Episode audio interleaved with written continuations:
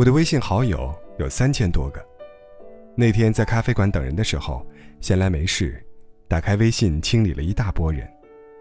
不少好友都是在莫名其妙的情况下加的，甚至连面也没见过，却每天在我的朋友圈里刷着他们的消息。我把那些无关紧要的人从好友列表里移除之后，留下了一部分在生活中有过来往的人。这些人当中，大多是以前工作上的伙伴，或是多年不见的朋友，还有一些是有过一面之缘的过路人。明知没有什么意外的话，应该不会再主动联系对方了，但还是愿意让他们占据着列表的空间，没舍得下手删除。或许是因为，他们或多或少的参与过我的生活，依然选择把他们留在通讯录里。并不是为了日后方便联系，更多的像是一种相遇过的纪念。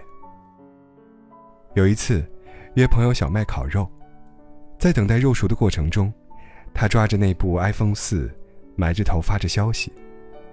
我好奇地问他：“这么多年你也不差钱，为什么还在用这部旧手机呢？不卡吗？”他说：“这部手机是前任攒了很久的钱给他买的生日礼物。”里面存了他们之间所有的聊天记录，对他而言，有着很重要的意义，所以一直没舍得换。小麦告诉我，和前任分手以后，他一直没有把他的号码和微信从手机里删去。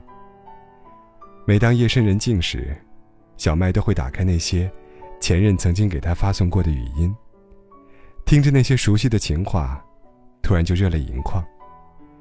想着，如果两个人还能像当初一样亲近，该有多好。如今两人已经没有任何交集，前任早就把他删掉了，戳开他的朋友圈，也只剩下孤零零的一道横线。小麦说：“他删就删吧，我舍不得，起码我还能看到他换微信头像，就像他没离开一样。”曾经每天腻在一起。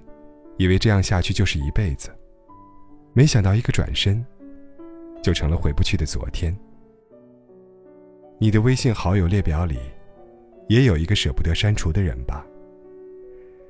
他可能是你过往的恋人，曾经的挚友，和你聊得来的同事，对你百般照顾的上司。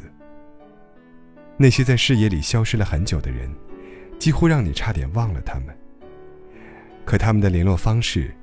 却一直留在你的通讯录里，好像是为了证明，他们曾经在你的生命中走过一趟。哪怕如今早已咫尺天涯，有时候也会想，若是他日再次相逢，彼此间还能恢复以前那种熟络的关系吗？恐怕是很难了吧。正如周国平所说的，原本非常亲近的人，后来天各一方。时间，使他们可悲的疏远。一旦相见，语言便迫不及待地丈量着疏远的距离。人们对此似乎已经习以为常，生活的无情，莫过于此了。有些人，走着走着就散了，连个正式的告别都没有。于是，在茫茫人海中，我们各自转向。相见不如怀念。生命中的好些人，来了又走了。能常伴在自己身边的，毕竟是少数。更多的他们，留在了我们的通讯录里，留在了那些年短暂的岁月中。想起他们的时候，就去看看他们的微博，翻翻他们的朋友圈，却从来不曾留下痕迹。就那样静静的。旁观他们的生活近况。对于那些随着时间和环境的变化而慢慢疏远的人，我们也早已失去了打扰的理由。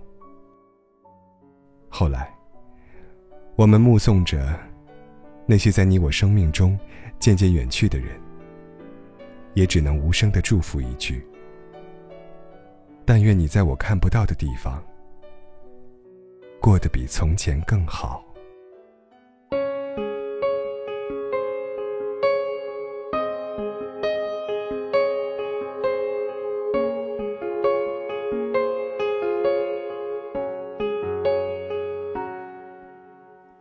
果不是那镜子不像你不藏秘密，我还不肯相信没有你，我的笑更美丽。那天听你在电话里略带抱歉的关心，我嘟的一声，切的比你说分手彻底。泪湿的衣洗干净，阳光里晒干回忆。折好了伤心，明天起只和快乐出去。这爱的城市虽然拥挤，如果真的遇见你，你不必压抑，我的笑它无法代替。才发现自己那爱笑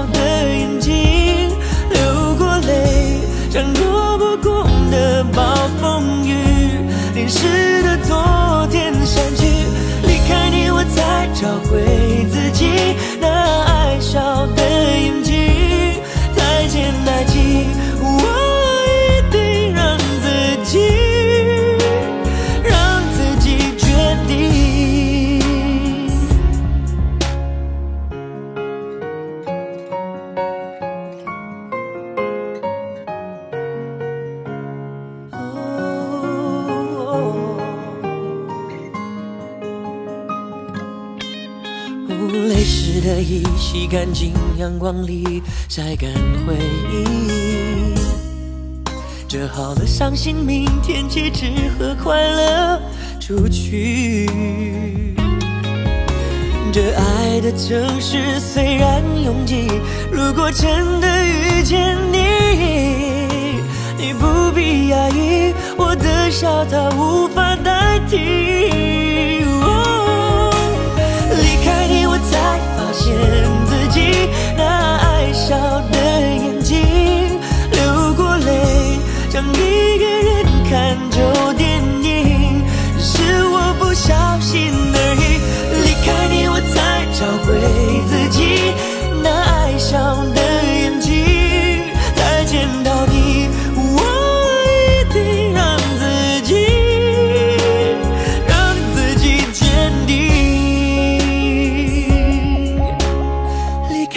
才发现自己那爱笑的眼睛，流过泪，像躲不过的暴风雨，淋湿的昨天忘记。离开你，我才找回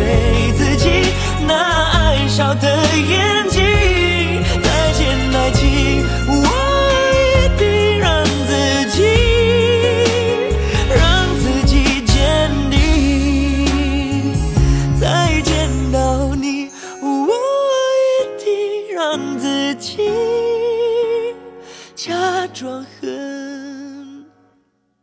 Trên đi.